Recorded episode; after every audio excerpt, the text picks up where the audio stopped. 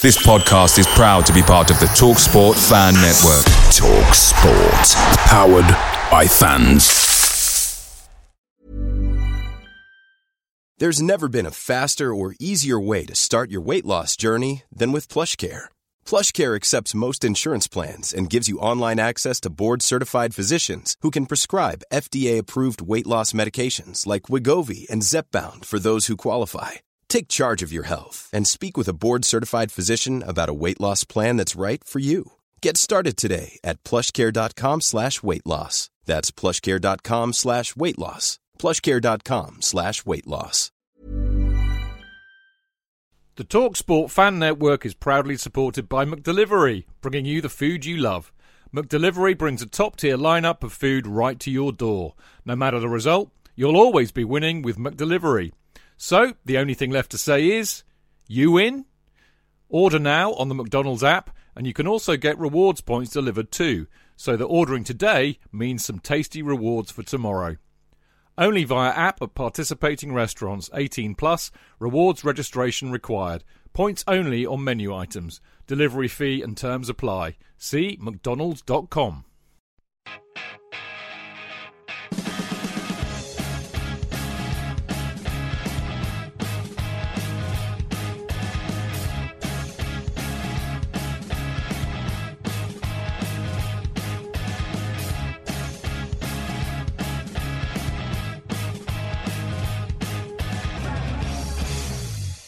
Welcome, uh, as always. It's Friday night. It's seven o'clock. Uh, uh, Crackerjack was two hours ago. For those old enough to remember it.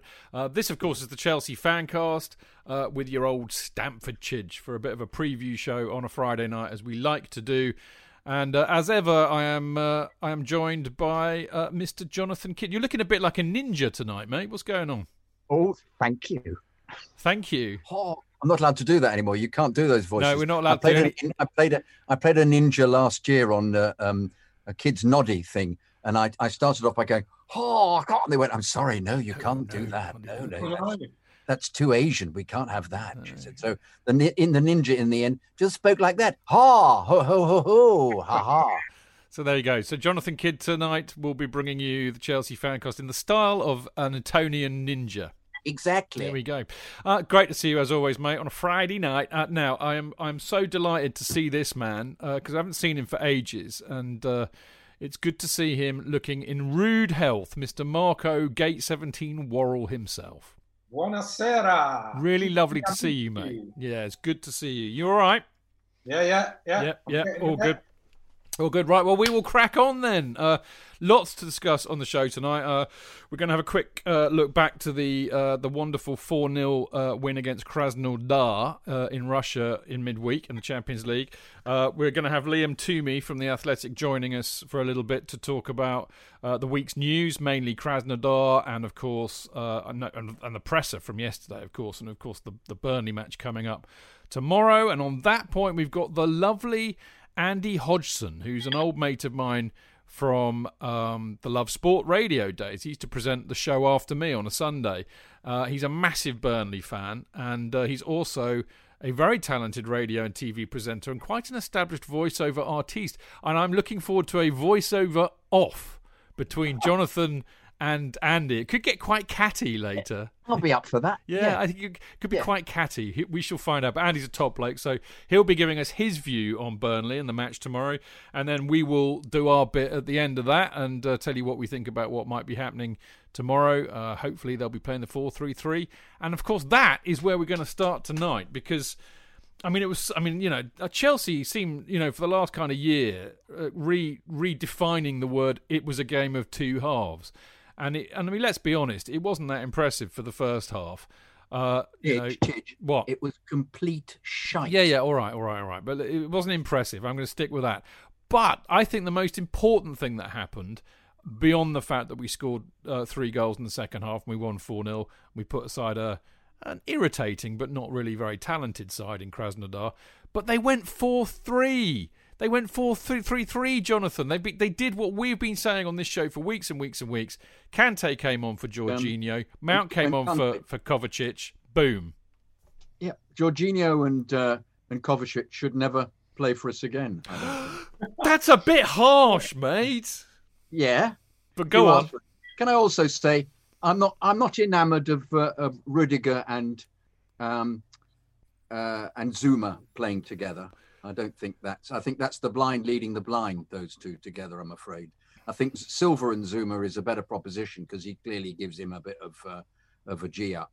But um, I'm sorry. I'm sorry. The the first 20 minutes of what on earth was going on? Tippy tapping the ball, giving them the opportunity to run on. What was that going on? Yeah, second half, we're really lucky. And Odoi, what is Odoi doing on that pitch if he plays as badly as that?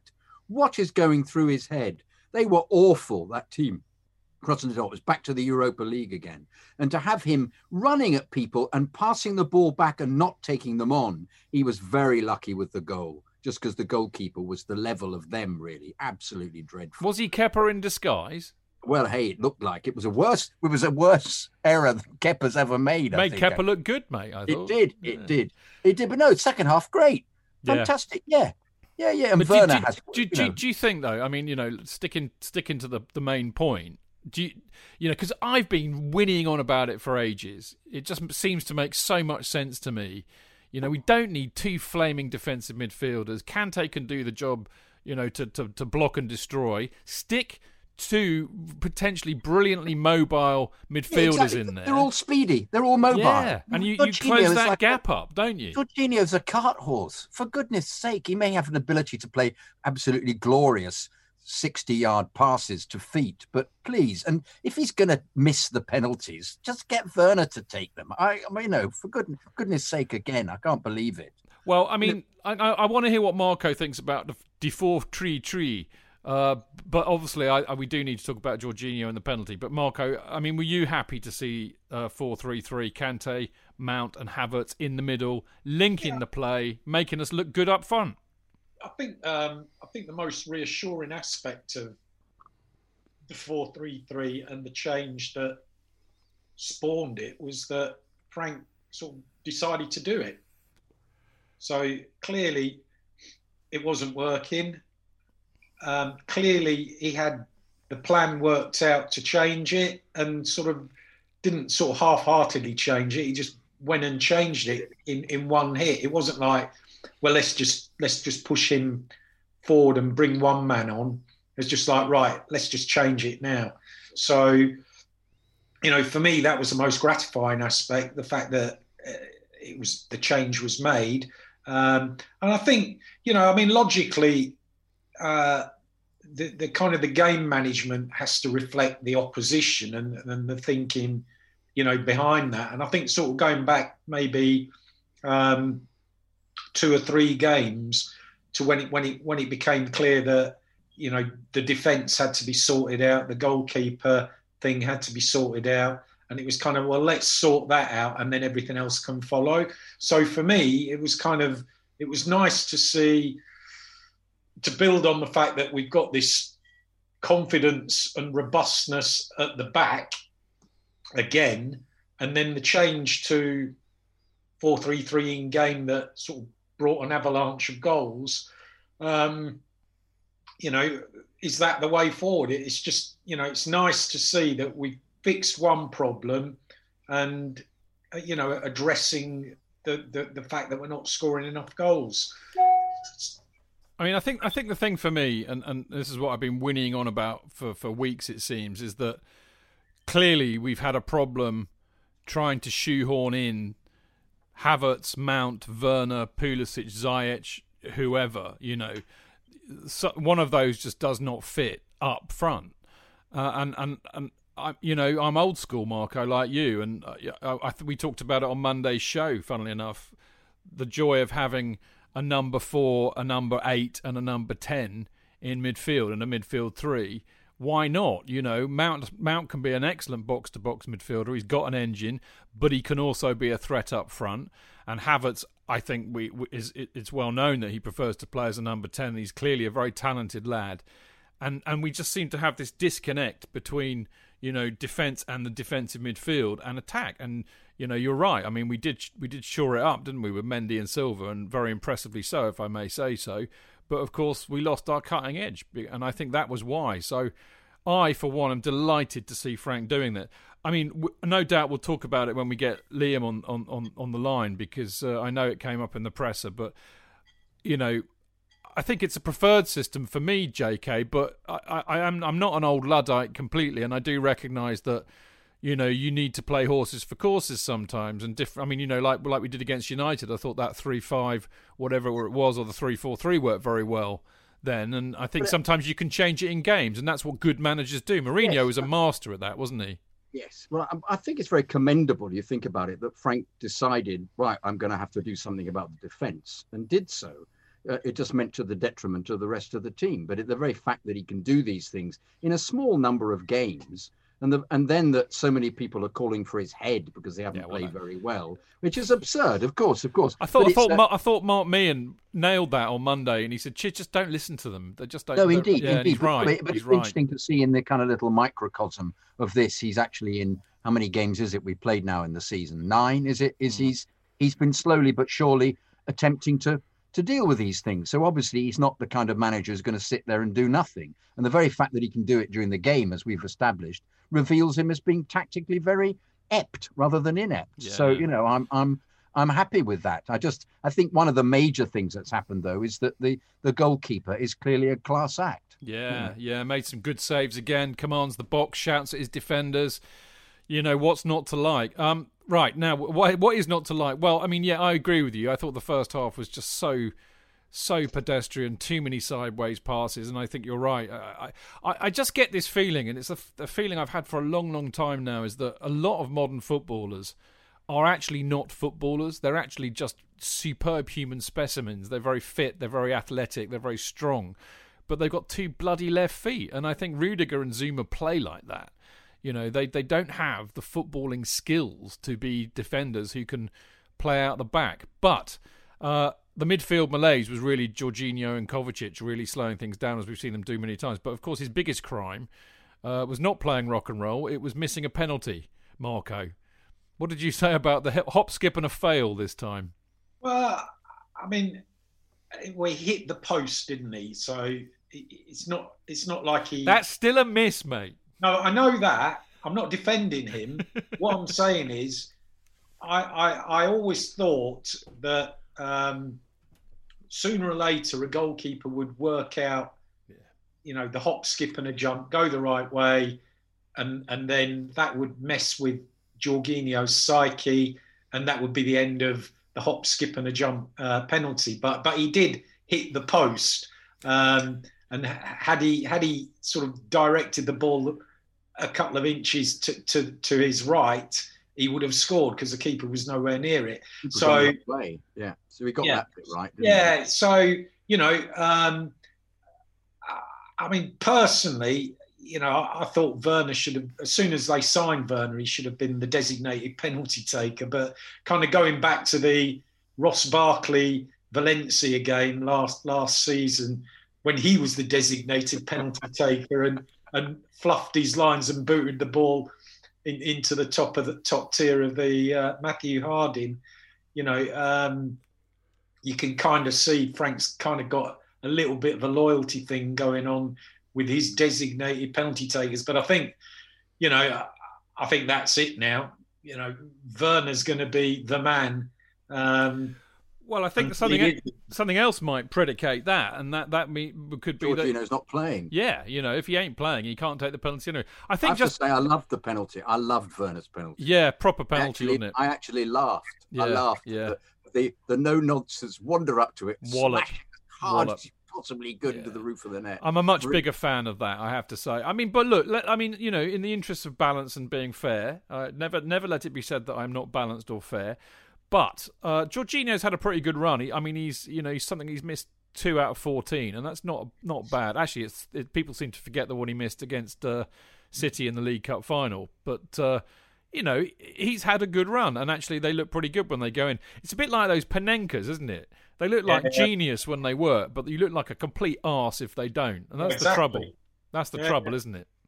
Yeah, yeah. Um, I mean, you know, I think Jorginho's a, is is quite an interesting topic all on his own, isn't he? Really, in terms of I can see a book coming out next season, Mark.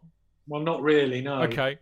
somebody, wants to, somebody wants to write it. I'll consider publishing Yeah, it. delegate it to Dean, but it won't be very. It will be rather Yeah. myopic, won't it? That's the trouble. yeah, I, I don't know. It's kind of. I just wonder if his run's coming to an end. Yeah. Yeah. Um, We thought his run had come to the end at the end of last I season. We were happy to to wave goodbye to him, weren't we? But the transfer didn't go through wherever he was going. So obviously Frank has thought, well, I'll I'll try him out in a permutation. But it's pretty obvious to me that the none of the permutations he'd tried him in has worked at all. So yeah, I mean, he's you know he's got to play his son, hasn't he? That's it.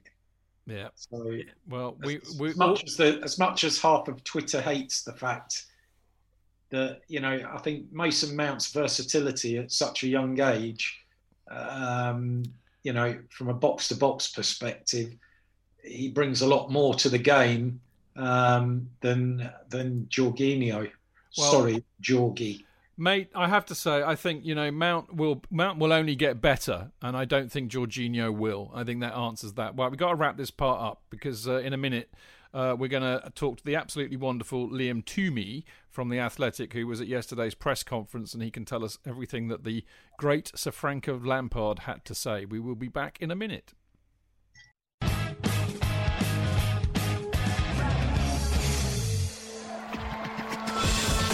Real fans, real opinions. I'm Jason Cundy, and you're listening to Chidge and the boys on the Chelsea Football Fancast. Total nutters and proper Chelsea. Footballfancast.com.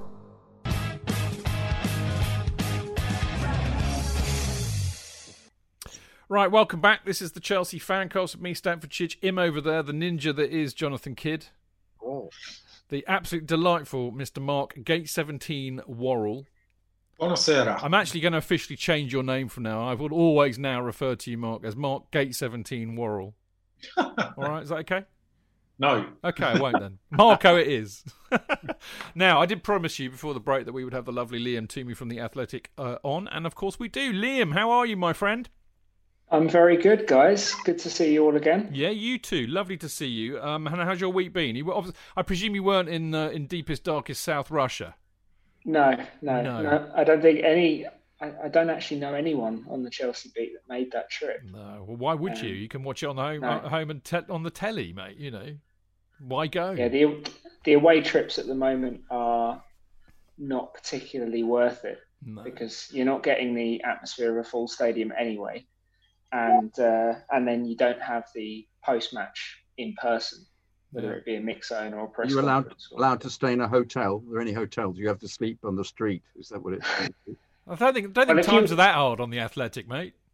if you went as far as Krasnodar, I'm sure they'd put me up on, in the local Premier Inn for the night or something. So, Liam, what what happened in the old presser yesterday? I mean, I mean, just just my little headlines from what I saw of it. Um, you know, the usual injury updates. Bit of praise for Pulisic. Uh, obviously, the penalty that we've just been talking about about Jorginho was raised, and of course, the wondrous, the delightful uh, tactical switch to four three three. But uh, what was your overall impression? Yeah, he was um, not as tired as I expected him to be, uh, given that they'd all had about four hours sleep after that trip from Krasnodar. Actually, the first, yeah, the first thing to say is it was, I was quite surprised the press conference was on Thursday rather than on Friday. Um, I think they probably did that with the Russia trip in mind, and maybe giving them a little bit more recovery time before the, the trip to Burnley. Um, but he was he, he was good. I mean, Lampard's quite measured. He's quite emotionally steady most of the time. The only time he really got uh, slightly vexed were when Jesse, Jesse Marsch's comments about Christian Pulisic. Yeah, what what was what was that all about? Uh, and who is Jesse Marsch? He is the coach of Red Bull Salzburg. Uh, he's also an American. Um, and he was referring to a conversation he had with Lampard after Chelsea played Salzburg in pre-season friendly before last season. Um, they felt Lampard was sceptical of Pulisic because he was American and he was sceptical of the impact that he could make in English football. what? And crucially, this wasn't something that Lampard said to Jesse Marsch. This was something that Jesse Marsch read into uh, from the conversation he had with Lampard. So Lampard wasn't best pleased um, that that Marsch had come out and said that, and, and he was very keen to set the record straight, not least to Pulisic himself, you know, because uh, he, he wanted to make it clear that he never doubted him. Um, of course, Pulisic didn't play very much at the beginning of last season. That's worth saying. He had to work his way into the team, but Lampard said that that was just just as much because of Pulisic's, Pulisic's busy summer uh, and that he was trying to manage him into the team. And I think there's no denying now, having seen the, the impact Pulisic's had, that, that Lampard is, is a huge fan of what he brings to this team. Yeah, quite quite right too. And and I thought I thought Frank made an excellent point actually saying, uh, "Excuse me, Jesse Marsch. I actually did play in America for a little while, so I kind of do understand the mentality out there. So stick that in your pipe and smoke it." Um, penalties, obviously, we, we, we talked about it a minute ago about Jorginho missing the penalty. That was obviously going to come up in the presser. Uh, I mean, knowing Frank, he played that with a bit of a straight bat, Liam. Yeah, I mean, he doesn't want to come out and slam Jorginho because anyone can miss penalties. And as Lampard pointed out, he, he missed quite a, a few relatively high profile ones in, in the Premier League during his own Chelsea career. Um, Jorginho still only missed think three for Chelsea, one in his first season, two this year. Um, I think Bruno Fernandes has missed two recently as well. So it happens to the to the best takers. And Timo Werner actually did a big piece for the Athletic on Chelsea's potential penalty takers a month or so ago. And Werner had missed four penalties before he got to Chelsea. So there, there, there are no, or very few, flawless penalty takers. Well, it's really interesting. I mean, you know, the boys will remember we were doing a lot of. Uh, I mean, I need to pick them up, but uh, this is not the time for my excuses. But on the 50 years of Chelsea series we were doing, we were we were astonished that my memory completely forgot how many a how many penalties the the mighty Kerry Dixon used to miss. But also, how many different penalty takers we used to have, and they all used to miss as well, boys. I mean, do you remember, remember that, Jonathan? Yeah, yeah, yeah. Yeah. Kerry Kerry seemed to miss absolutely regularly. So then Nigel Spackman took over and he missed, and then of course Pat Nevin missed as uh, about yeah. a, a most the most of the lot of them. I think particularly that absolutely dreadful penalty where he just dribbled it at the goalkeeper, which yeah. is one of the worst penalties I've ever seen in my life. I mean, it didn't really get sorted out until Graham Roberts came in, did it? But there you no, go. No, indeed, he had a, a very good knack, just top right or left hand corner blasted. He was. he liked to do what you like to see. He walloped it. Um, now, um, we were very delighted, uh, Liam, because we've been saying it on the show for a few weeks now that four three three with Kante, Mount, and Havertz is the way to go. I think it clearly made a difference against Krasnodar. Now, you, I know, wrote an excellent piece. Uh, I think it was this week uh, on, on, on getting the best out of Kante. Um, I think this is the best way to get you know the best out of Kante, if you see what I mean. Do you want to tell us a little bit more about what you said in the article and, and, and what you think about the four three three? Well, so what I was quite interested about was that so far this season, um, Kante's virtually done nothing in Chelsea's attack, which, you know, his attacking contributions have always been relatively marginal. The odd shot here, the key pass there, but he's done absolutely nothing. It's zeros across the board, pretty much. He's he's focusing on his defensive impact, and um, you would think that's that's a, an instruction from Lampard in an attempt to try and balance this team. Uh, but one of the things the piece was getting at was that him and Jorginho, um, with, with, him in that midfield too, in a 4 2 3 1 with Jorginho, there, there isn't really enough ball progression into the four attacking players. And I think we've seen that in the games. There have been long stretches in some of Chelsea's games where they have they've had, had these four amazing attackers with Timo Werner up front, and they're actually getting bossed in midfield, and they can't get the ball to them in the first place. Um, and so I didn't really get into the merits of the 433 in that piece, but I know it's something that a lot of people are talking about. And I think you're right in saying, Chidge, that it did make a, an impact and open things up against Krasnodar. And that's why I asked Frank actually directly um, in the press conference whether it was you, Liam. Would... I didn't know you. Lot, yeah. you lot, there we go. Good man. well, I, I asked him whether it was something he would want to take a look at in the next few weeks. And his answer, I mean, you know, he's never going to say a cast iron yes or no to these to these tactical things, but he his answer suggested he is going to look at it. Um, I think, and I, th- I think it's right. I think particularly against teams that Chelsea would expect to dominate the ball against. I think having Kante as the holding midfielder with two more attack minded guys either side of him uh, probably works quite well in terms of the balance. Yeah. Yeah, I mean, I mean, I, kind of, you know, it's interesting, isn't it? We, we, we, we seem to have memories like goldfishes this year, don't we, when it comes to football? But I do remember a big theme last year, Marco, was that, you know, we weren't scoring many goals from midfield, and, and that was a problem, I think. And I think if you put the likes of Ma- uh, Mount and Havertz, and actually even Kante, Kante can score goals. I mean, you know, if you put those three in midfield, Marco, you've got people who can contribute up front as well.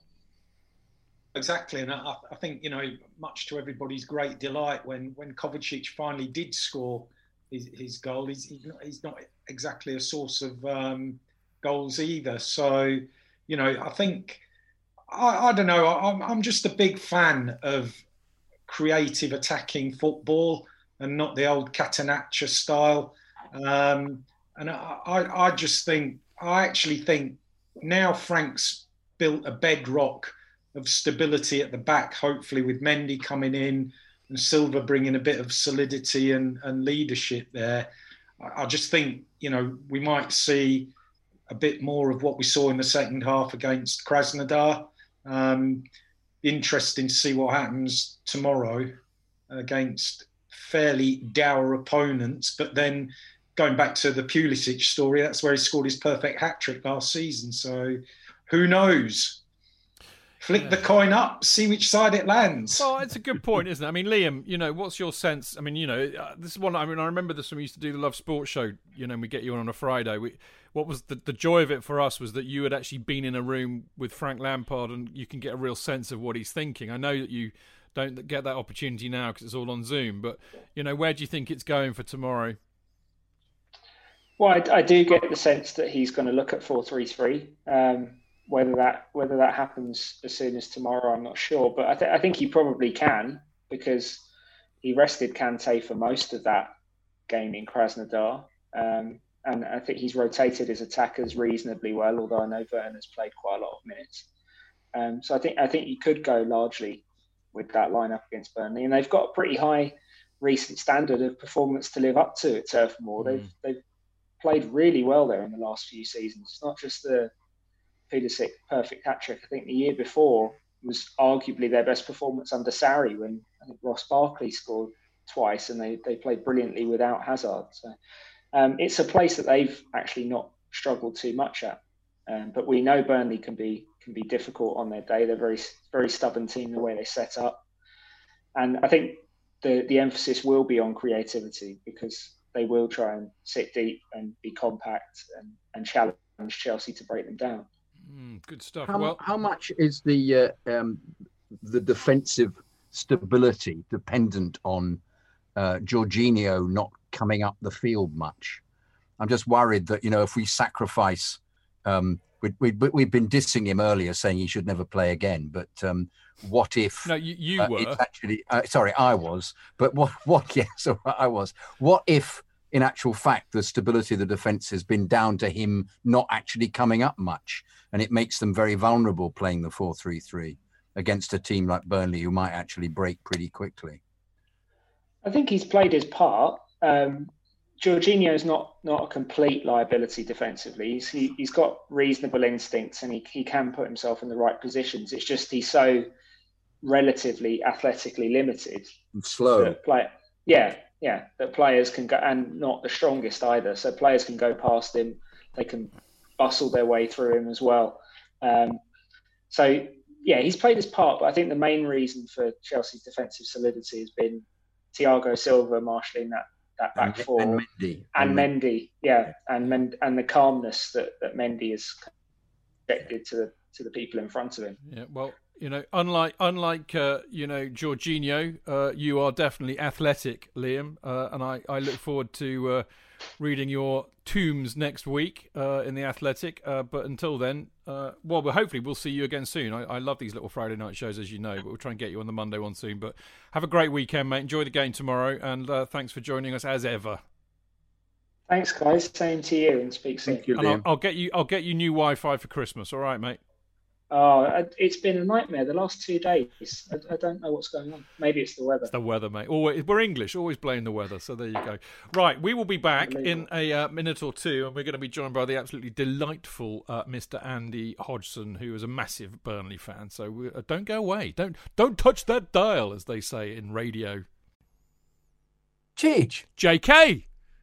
In all the years you've been following Chelsea, you hardly ever miss a match, home or away. But how would you feel if you couldn't be there and it's not on TV? Oh, Chich, I'd be bereft, inconsolable. The thought of missing my beloved Blue Boys live. it's all too much. I know, JK, I know. It's all a bit too much, isn't it? Yes.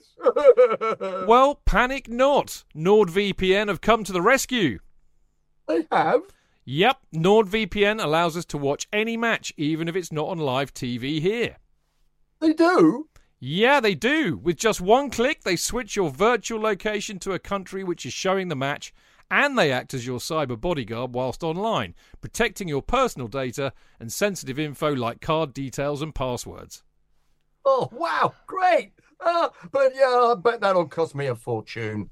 Actually, JK, it's only the price of a cup of coffee per month, and you can use your account across six devices. It's a bargain, JK, and best of all, no more tears for you.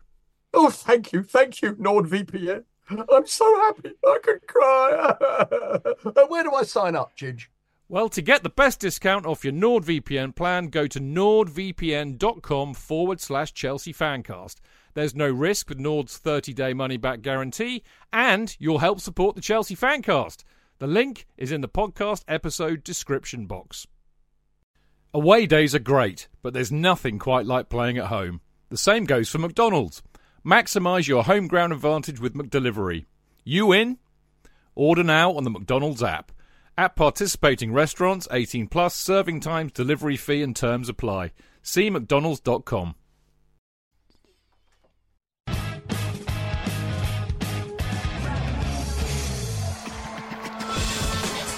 fans, real opinions. I'm Jason Cundy, and you're listening to the Chelsea Football Fancast. Proper Chelsea. Footballfancast.com.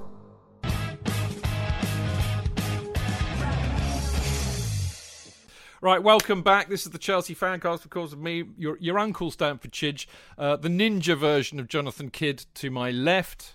Hello.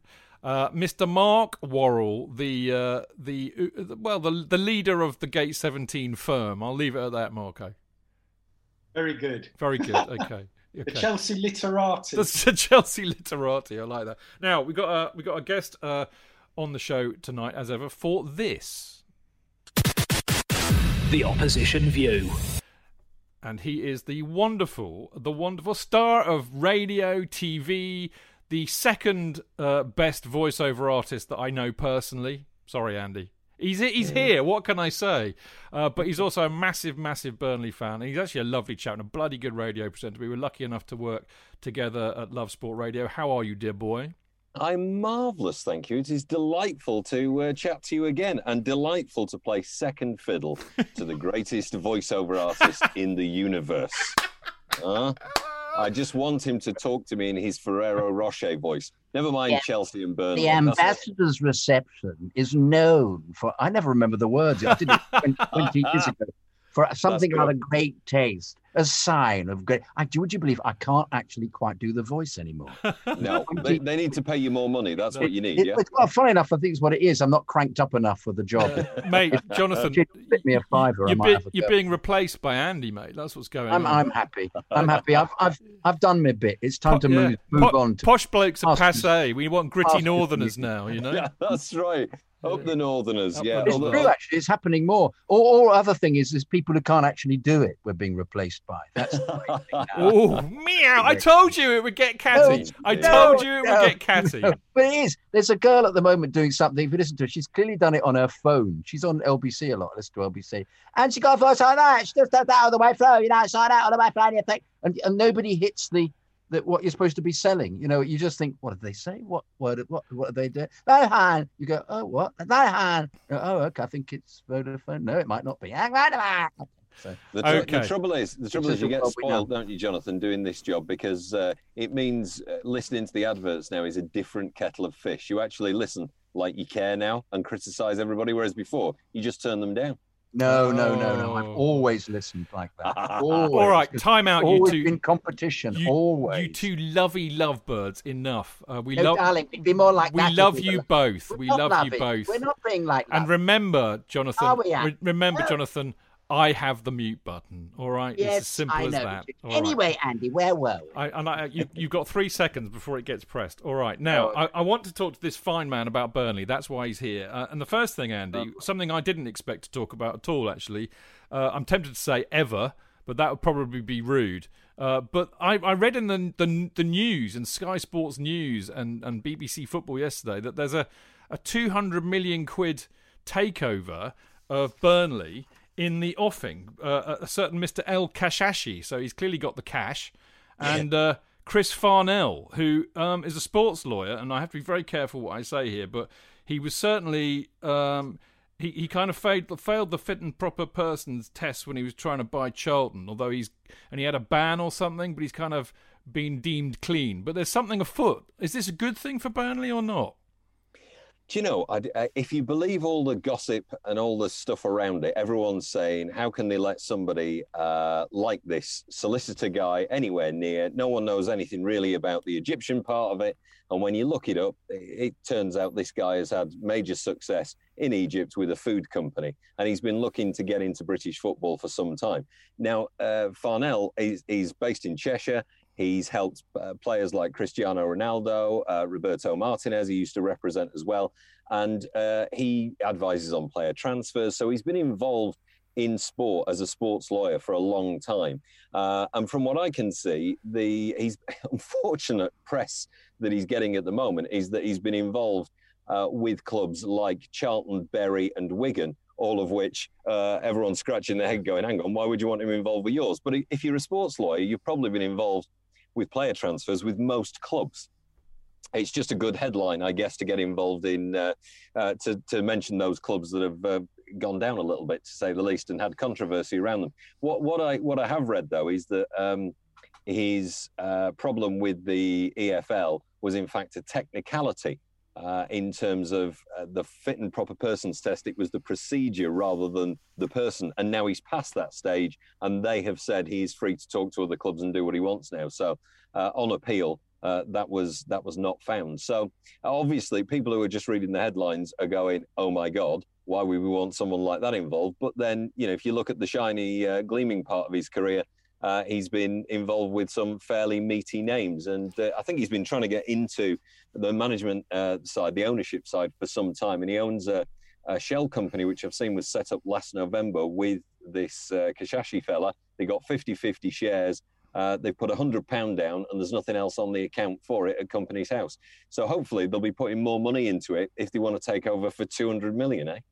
Isn't 200 million cheap for a Premier League club?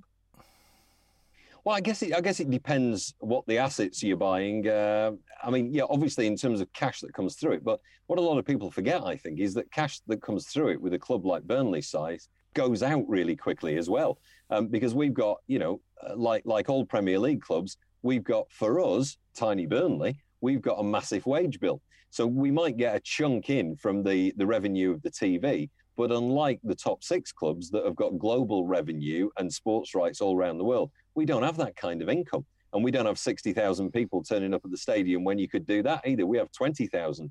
Um, so, in terms of the assets, you know, we've got a cracking training ground now, which is now, you know, Premier League standard, and players actually go there and go, wow, this is actually, this is good. I like this. Um, we've got a nice little old ground. Uh, that's been modernised slowly as we've been in the Premier League. You still got the wooden seats in the away end. The away end still has the wooden seats. I love that. tradition. I love Yeah, that. And if you reach down when you're in the away stand, you'll feel some holes. If you feel the holes, they were built in the 70s, and that was the very first under seat heating, no word of a lie. And the guy who ran the club at the time, Bob Lord, who has his own stand there now, um, he uh, put it on for the first time. And the story goes, he put it on, saw the electricity bill, and never switched it on again. Not that that's stereotypical in any way, shape, or form. um, listen, mate. Um, you know, but um, Sean Dyche has done a superb job at Burnley, in my opinion, and you know he's he's very. I think he's. I don't know. Maybe maybe you would tell me different, but I, I always get the impression he's quite diplomatic about not saying, "Look, guys, I've done a great job here for eight years. Give me some money to buy some decent players, and I'll do an even better job." Would would El El Kashashy and Farnell coming in? Allow that opportunity for Burnley to actually go and buy, you know, the kind of players that Dyche should want and take them to the next level. Well, who knows what discussion they've had? I mean, there's there's been Dyche has been there for eight years. Uh, every year for the last five, there's been the gossip that says, "Is Burnley big enough for Sean Dyche? He does brilliant on peanuts. Surely he'd be better off at a at a bigger club, testing what he does." He's actually one of the most realistic guys I've ever met. I've sat down with him at dinner, had a chat. I mean, his his reality check on life is fantastic. And if, if you look at a lot of football managers that were around over the last 20 years, a lot of them were showbiz. They love the big cars, they love the big houses, they love the big everything.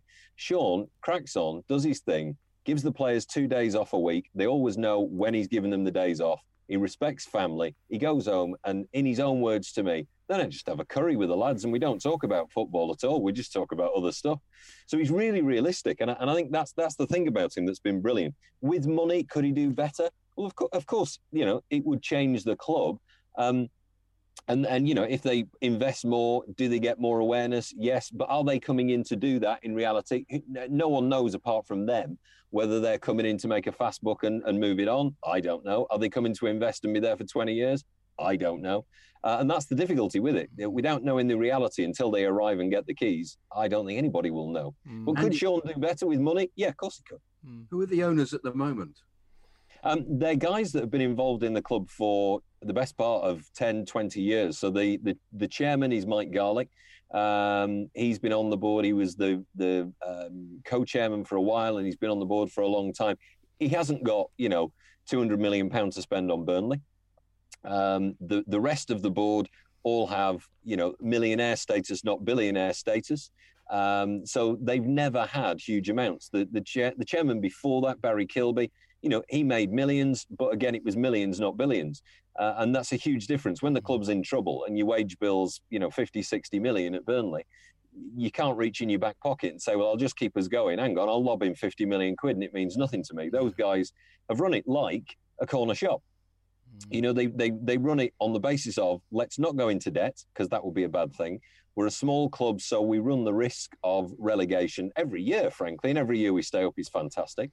Um, and therefore, if we go down, let's not do what all the clubs that have done that have, you know, pirouetted all the way down. Let's not be a Bolton. Let's not be a Portsmouth. Let's not be a Sunderland. And those are all lessons that have gone before. And uh, fans don't get that. Fans go, "Oh, why are we not spending all this money we've got?" Well, I'd rather, frankly, we uh, we teetered around the edges but stayed solvent uh, than went into administration like many clubs have uh, flirted with over the years. Like Charlton were an example of that. Yeah. Yeah, they were, they were, weren't they? Curbishley, and, and in fact, he was doing wonderfully, keeping them 13th in the division. Be careful what you wish for. I think is the moral, moral of that one. But Rangers did it earlier on as well, didn't they? When uh, Wright was involved, and uh, and they, they I can't remember the name of the manager they sacked at the time. But yeah, it's a pattern, isn't it? Are they willing to sell? Do they want to be selling at the moment, or is it a hostile takeover? I no, I get I get the impression that that Mike would be quite happy. Uh, I saw him a couple of weeks ago, and uh, we had a chat on the way to Millwall. Uh, and he said, he said, you know, the, the fans don't realise, you know, I haven't got loads of money, and neither of the others that are around the table. But what we've done, you know, we've done well with the club, we've done well with the money we've got, and we've done well with the resources. And you know, a lot of that is down to to Sean's sensible man management as well, and recognition that goes, this is how you should run this club, and you shouldn't go every five minutes. I need another player, and if you don't spend 15 million quid, I'm off. No. Um, you know, and, and, and the reality of our club is is we should be signing 10 million pound players, maybe from the championship. But that's become harder and harder over the last 10 years as well, because all you know, there are, there are players in the championship that get a weekly wage. I know for a fact more than you'll get paid at Burnley. But and, and so they go there and happily play in the bottom end of the championship because they're getting more cash. Um, so you know, it's not. I don't think it's hostile. I think he's always said if there's if there's good investment, uh, then we should take it. I suspect Mike could probably want an involvement in the club, but you never know. It depends on the terms when the takeover comes, doesn't it? So. Well, talking talking of talking of uh, Sean and uh, and and well, I mean, really, just how it's going this season. I mean, you mentioned, you know, you're you're always worried about getting relegated. Um, I mean, he always gets you out of it, though. That's the great thing about Sean. I mean, I know you went down in 2015, but at the moment, it's not looking too good. But it is early days. Uh, no win this season. I thought you were a bit unlucky against Spurs last week, and I have to say, Andy, I mean, are you worried? I, do you know, I never get worried because every year we stay in has been a real bonus as far as I'm concerned because of the size of the club that we are and the, therefore the players that we can attract and will always attract. So I, I, I, tend not to worry about it. And if we nick a few games, you know, for instance, if we beat you tomorrow 6 0, which is possible, um, then you know that'll be a high point. But that'll be like that'll be a bit like you know winning the FA Cup for us. You know, so when we give someone a spanking, it's like whoa, look at that little old Burnley have given them. A, I thought it was like tw- was it 2017 at Stamford Bridge and we were three 0 up yeah. at half time. Yeah. Let's talk about that. Um, you know, moments like that are fantastic for Burnley. Um, we have started slow before, so in the last couple of years, you know, we've been appalling up to Christmas, and everyone's gone, "Oh my God, Dyche's run his course." Uh, he makes a couple of changes, but nothing major.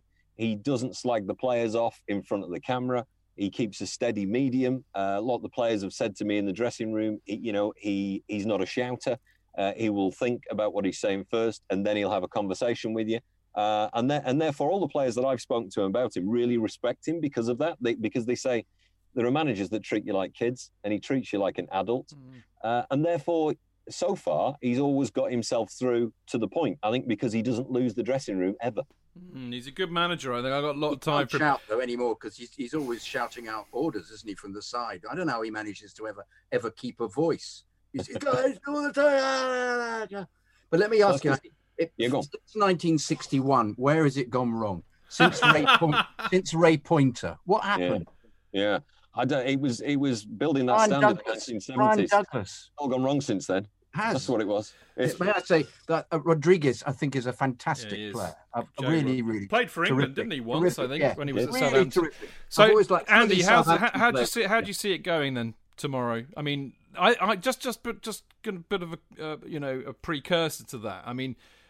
I think a lot of big six sides go, oh, we're playing Burnley at Turf, Turf Moor. They're going to kick us off the park. It's going to be really tough. But actually, I think that's a bit of a myth because our record against you up there is actually really good.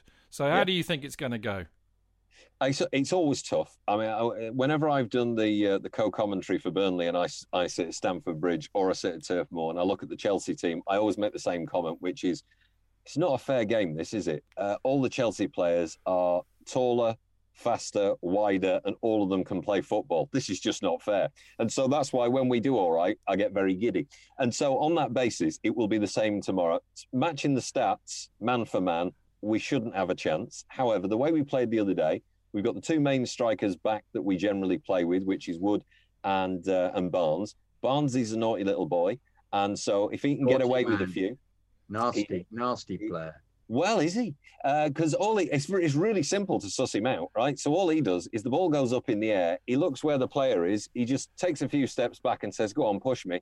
Gains a bit of ground. We get a free kick. But the trouble is, is that referees are being inept because that was one of the. Mo- I'm a qualified referee. That was one of the most basic. I did it because I, at the time I was wasn't acting at all, and it was easier to earn a tenner every time I went to the plastic pitch end of, end of the uh, the road and say, uh, "Oh, I'll referee a game for you." So and, I, and I, can do the commentary at the same and time. And do the commentary as well while I'm doing it. And I get 50 quid a week and I can take the girlfriend out. But then she chucked me. She said, I thought thought I was going out with an actor, not a referee. But um, that was the I most. Know, I know that. She texted me straight after. Anyway, I thought so. She'd been out with you. I knew she. I knew it. I knew it. But, um, I'm working we, in um, a call centre, isn't it? but we. Um, um, um, uh, I've lost my thread now. Oh, yeah, the most basic, I haven't, I haven't. The most basic thing we were told was that if the player looks at the other player behind, which he does, you're absolutely right, and then gains a foul of some kind, he's the one who's guilty of it. And refs, yeah.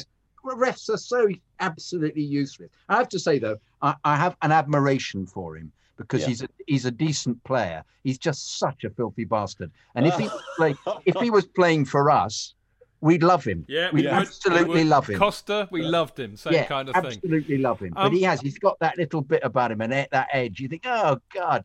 Well, I'll tell you. I'll tell you the thing to look out for is is yes, sometimes he does the look behind, but a lot of the time now he doesn't do that. He way before he susses where the player is and he right. gravitates towards them without the look and Oh. says, "Go on, you're twice as big as me, so this will be funny, mate." Uh, and then and then stands there going, "What?" So Well, Andy, did- Andy, he is he? Stamford Bridge once? He then kisses you on the nose if you get upset Well, about things. That's true. Uh, Andy, um, how will Dyche approach this? Because you know we we've kind of unlocked unlocked.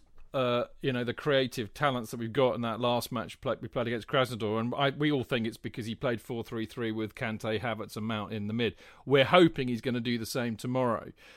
So you know what's Dyche going to do? Is he going to basically try and just shut up shop, or is he just going to go for it?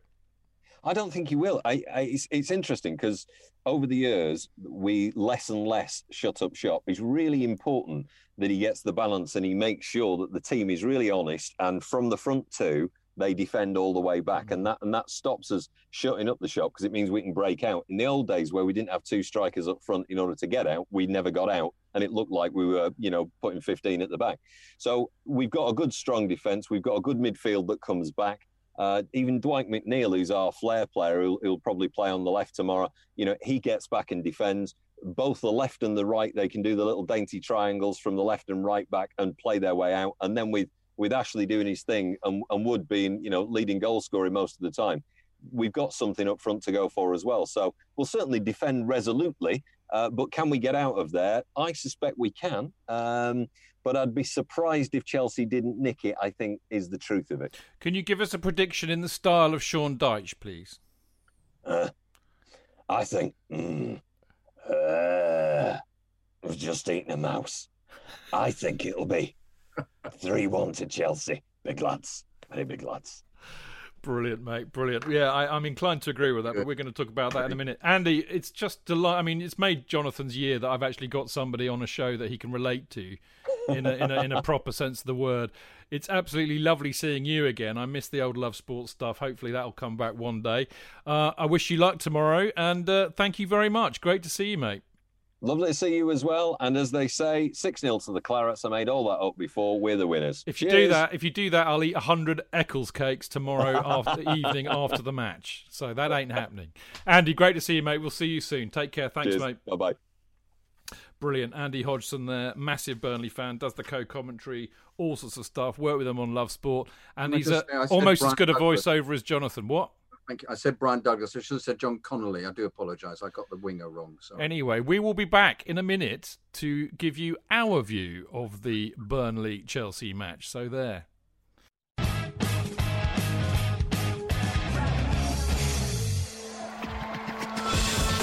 Real fans, real opinions.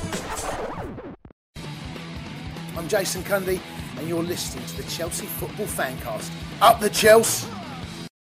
Footballfancast.com.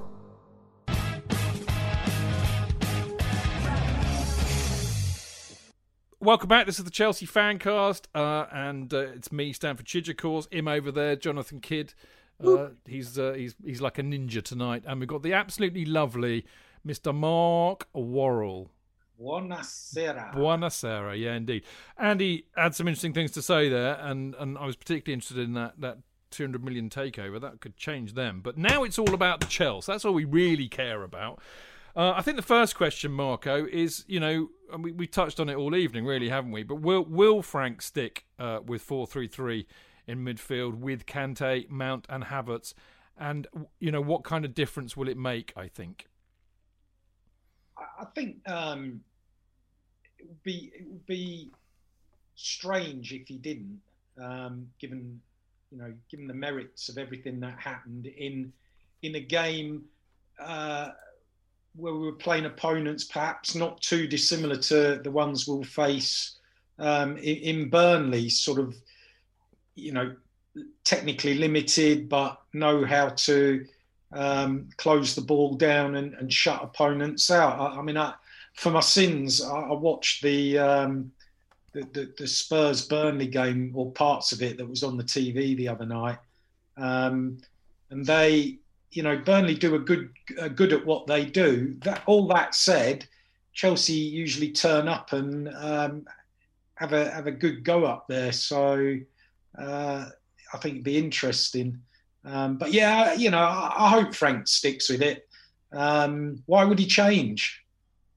Yeah, quite. I, I think I think you're you're right there, mate. And I think it was really encouraging. I mean, you know, let's face it, Andy's got a far better idea of how Dyche will set up and how Burnley will play than we have. And I was quite encouraged to hear him say that he thinks they'll, you know, they're not going to just try and play with 11 men behind the ball. They will actually give it a go, and I think that will help us. But if they are going to defend as resolutely as he also said that they will, we need our creative players firing on all cylinders, and we need to unlock them. And I mean, without without kind of like sounding as though we're a, a broken record, Jonathan, that's what that midfield will do. You get can you get Mount and Havertz in that midfield, supplying the likes of presumably Pulisic and Ziyech and Werner, because I think you know, I mean that is our best team for me. Mendy, Azpi or James, Silva, Zouma, Chilwell, Kante, Mount and Havertz, Pulisic, Werner, Ziyech. That's the team I want to see tomorrow.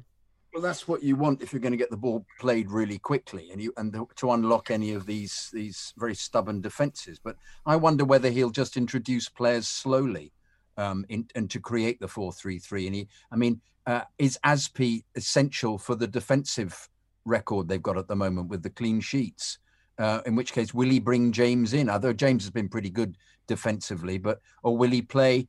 Would he play James a bit further up the pitch if he was playing? Um, uh, because he's so good at playing slightly more forward, playing wing back. In which case, would he then bring Azpi on later? J- James played really well against Sevilla in a four, didn't he? If you remember.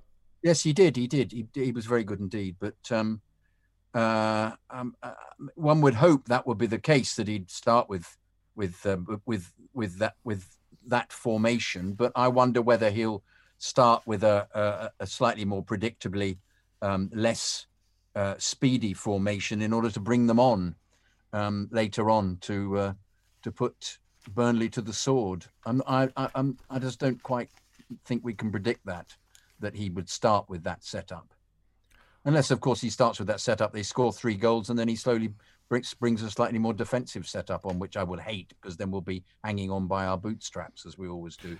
But um, I don't know. Well, I, th- I, think the other thing that's important to take note of, really, you know, and I, I think you know, it's so difficult, isn't it, Marco? Because we, we, it's like wall to wall football. You know, you got two matches every week. Everybody lives in the moment with everything. Something that you know, you, me, and Jonathan have kind of moaned about about a bit. You know, in terms of Twitter, it's all instant this, instant that, isn't it?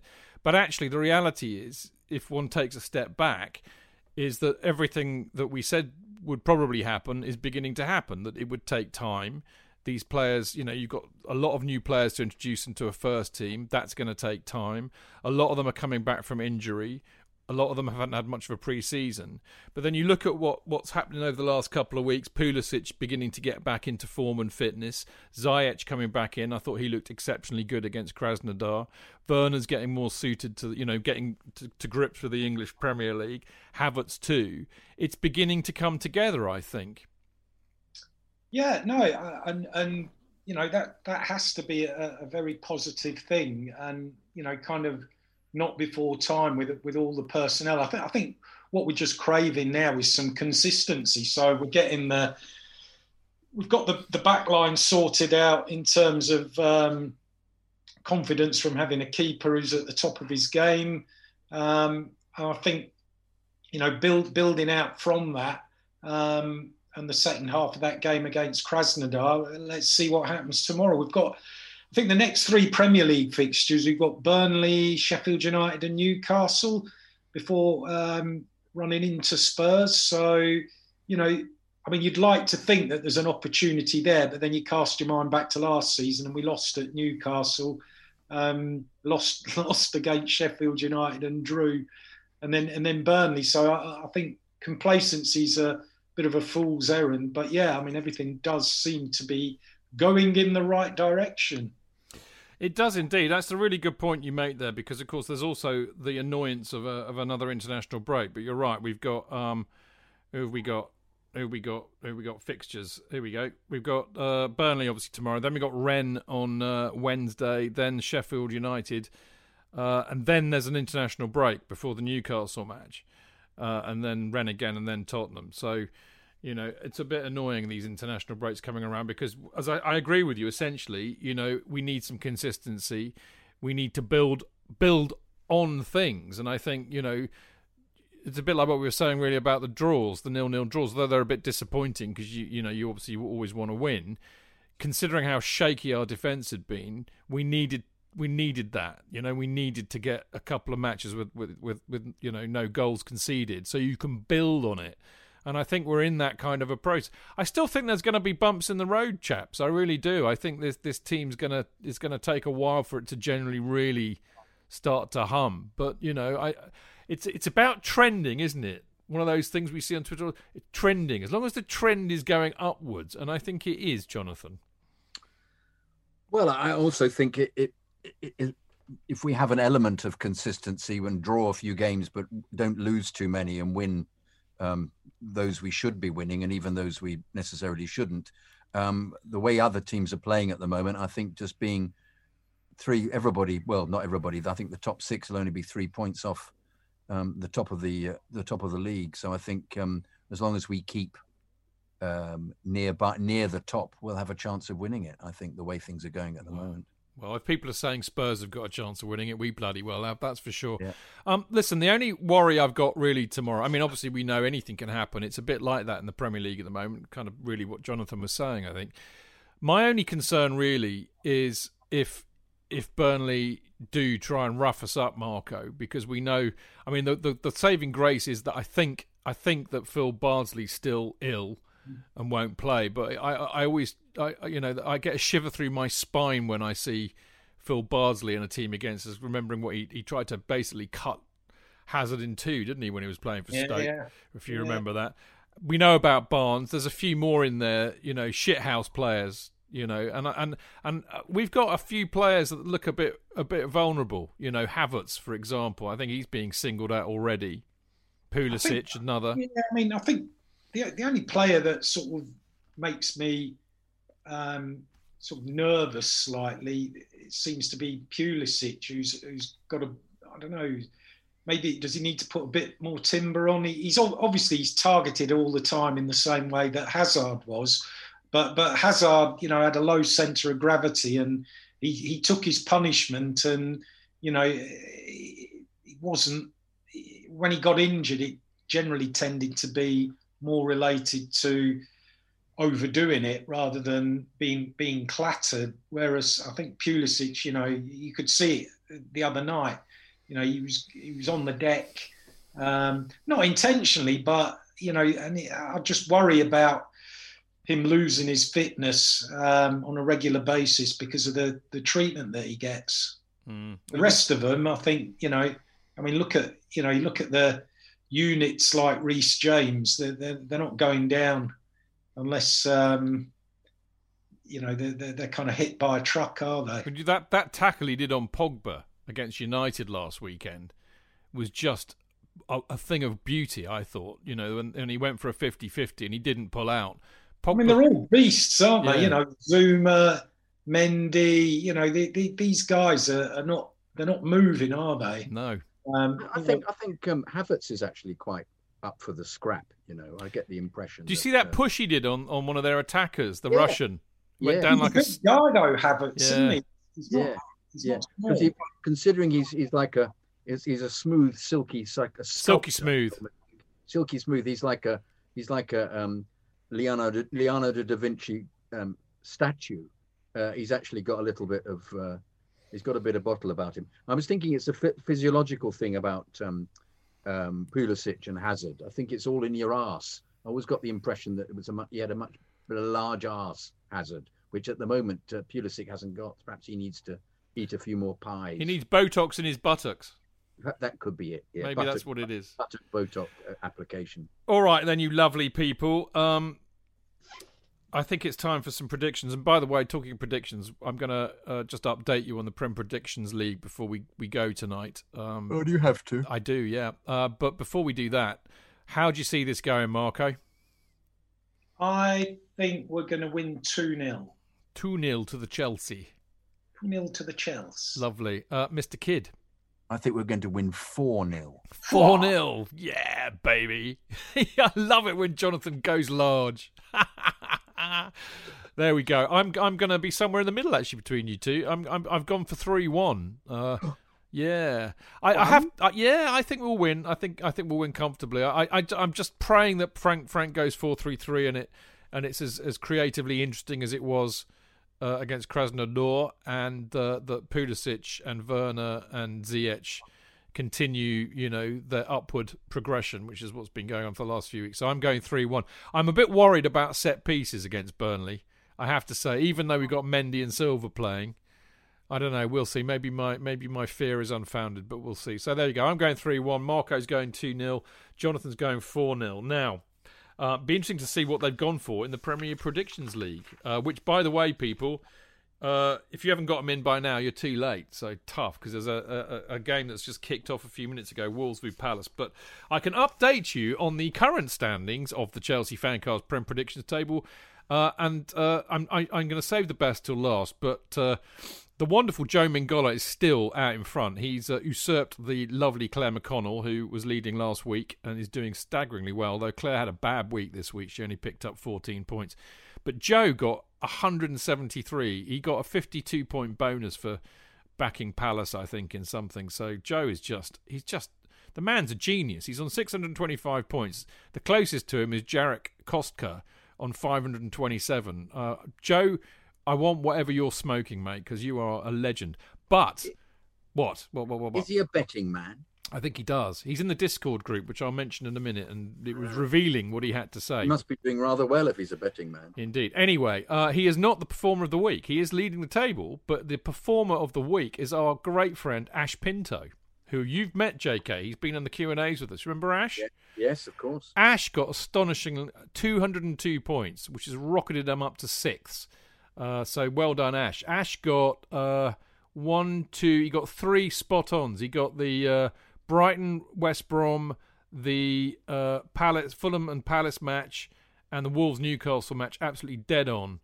Uh, so well done, you, uh, Ash, uh, and hopefully we'll we'll see you very soon. But uh, he's now six. But out of the fan casters, because of course you know a bit like the Premier League, as far as this is concerned, there is a league within a league okay? Because a lot of the Fancast boys are in there. Me, Marco, Jonathan, uh, Martin Wickham, Mark Meehan, uh, Dane Whitland, Tony Glover, and uh, Jonathan. Jonathan, Jonathan, Jonathan. You got minus one this week. That's better. Yeah, uh, which which brings you a cumulative total of minus sixty six. So you are you are propping propping the uh, the league up. You're holding us all up, mate. I've lost my mojo. You have lost your mojo. Uh, Tony Glover's not much bloody better. He's on minus five. He got minus four last week. So, Tony, you're 31st. Tony's 30th. Dane Whittle is 29th. He got minus 40 last week. Honestly, this, these are the fan casters. We're supposed to know what we're talking about. Uh, Mark Meehan is 22nd. He got minus 37 points. Marco and uh, Martin Wickham uh, are, are, tied in 15th uh, with 249 points. But I have to say, I'm back, boys. I am back. Having been languishing in the nether reaches of the Chelsea Fancast Prem Predictions table, keeping the likes of Tony and Dane and Jonathan company, I have shot up to the lofty heights of 12th, 13th, sorry, in the league. I got 99 points this week. I got um, two spot ons, I think, did I? I don't know. Just trying to look. Yeah, I did. I got two spawns. I got the Wolves match right and the and the Fulham match right, and I and I'm now in 13. So I am leading the pack of the Chelsea fan casters as I should be, of course. As you should be, because you are on the button. I am a knob, basically. That's what you really wanted to say. I could tell. it's because you are a knob, Chidge, basically. Your Mate, head has grown, Chidge. It's growing at the time all the all the know, time I'm speaking. Uh, all I can say, mate, the way this game goes, it will not last. you know, I, have seen what I've predicted this week, and I, it could go horribly, horrible. I'll tell you, I'll give you one of the predictions I've done this week. I've, i reckon United and Arsenal are going to draw three-three. That's so did I. no I way, really. Well, that is going to screw me up. I just know it, you know. And I think I predicted that West Ham are going to beat Liverpool, but that's purely out of spite. Yes, so did I. Well, there you yeah. go. And how many how many points have you got, Jonathan? Uh, You've got minus 66, and I'm picking the same as you. This is where it's all going to go horribly wrong. but there you go. Um, now, listen. Just before we go, I've got something that I was I, I, forgot to say on Monday actually, but it's very pertinent because we've got Marco, um, who's kept very quiet actually about the chats about the Prem Predictions League. But um, uh, Marco, uh, in my rush to buy uh, Dave's uh, Dave and Smithy's book, uh, Tales of the Chelsea Unexpected, and Chad's book, you know, the quiz book, um, and and and Walter Otton's fantastic Let Let the Celery Decide book. I also pressed the button on Amazon to get your when when skies are grey, completely forgetting that I already had bought a copy a while ago. Uh, so I've now got two copies of where when skies are grey, and I thought it'd be great to um, you know give one away uh, as a prize. Although Jonathan did say, "Can you give it to me, Chidge?" And then he retracted. You you officially retracted on Monday, so I I retracted because it was unfair. Somebody else should get it. well, I thought we should give it up as a prize, but it would Yeah. require Marco to ask a question, and I've just landed this on him, which is a bit unfair. If you can think of a question in the next minute, right, then uh, then I'll give it away as a prize. So, can you think of a question? The, the question is Christian Pulisic scored a perfect hat trick against Burnley last season, but what order did he score the goals in? As Left in foot, right foot, head. Which Left- order? left foot, right foot, head. What order did he, did he score his perfect hat trick in? If you email that answer to me at chelseafancast at gmail.com, then I will send you. I would love to send you a signed copy of Marco's book, but that's kind of nigh on impossible at the moment. But uh, we'll send you the book anyway. It's a cracking read, and uh, and there you go. So my stupidity will be your uh, your kind of uh, windfall, as it were. What if there's a tie, Chidge? Will you just be drawing them? Oh, we'll draw hat? lots, mate. Good. We'll we'll have the hot hot balls in the cap. Yeah. First email, first email that comes in with the correct answer. We could do that. We could do that. Yeah, yeah, yeah. We'll yeah, actually, because there'll there'll be quite a few correct. What's the address answers. again? Chelsea Fan- Fancast at gmail.com. You could I'll- send I'll- it oh, in as a yeah. I'll enter as someone else. You could, Yeah, yeah, you could, yeah. because but now you've told me, I'll know it'll be you.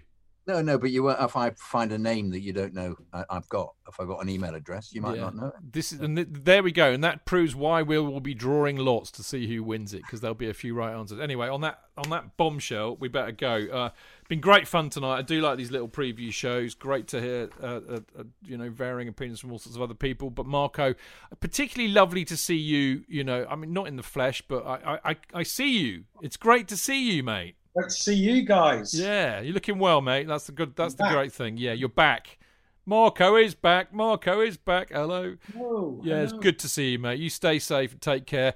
mate. Jake, JK, you old reprobate, you ninja, you. Um, lovely to see you. Yes, you. Lovely to see you as ever. Did you enjoy having a little voiceover artist mate to play with tonight? It was lovely. He's got a lovely voice. He's done clearly done very well. Lovely impression of Sean Dyche. Yeah, I, I, I enjoyed it. He had a, a wit that uh, uh, I um uh, I, I relished. Yeah, he's a good lad, Andy. He's a good radio radio presenter too. Oh, he's- very fluent, he very fluent. He used to do the show after me on his own. Yeah, I'm not surprised. I'm sure he could um, he could do that. Yeah. He's got the gift of the gab. You could tell. Yeah, not not a lot of people could do that. So there we go. That was great. So Jonathan, great to see you. I'll see you on Monday. I think on Monday we have, uh, I think we've got Joe Tweeds with us. There you go. Tony and Joe with me and Marco, uh, me and JK on Monday. I'm looking forward to it already. I'll be looking forward to it more if we wallop Burnley tomorrow, which I'm sure we will. And on that happy note, right, that's been a lot of fun tonight as ever. Thank you for listening, especially the people who joined us in Mixlr. We'll see you next time. Until then, keep it carefree, keep it blue. Up the Chels!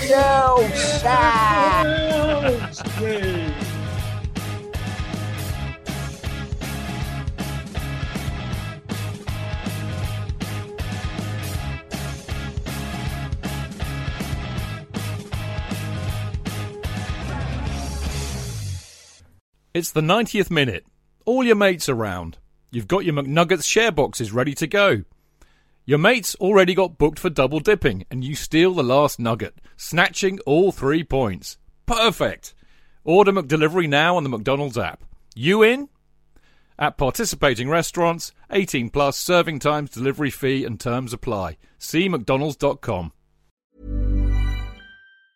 A lot can happen in the next three years. Like a chatbot may be your new best friend. But what won't change? Needing health insurance. United Healthcare Tri Term Medical Plans are available for these changing times. Underwritten by Golden Rule Insurance Company, they offer budget friendly, flexible coverage for people who are in between jobs or missed open enrollment. The plans last nearly three years in some states, with access to a nationwide network of doctors and hospitals. So, for whatever tomorrow brings, United Healthcare Tri Term Medical Plans may be for you. Learn more at uh1.com.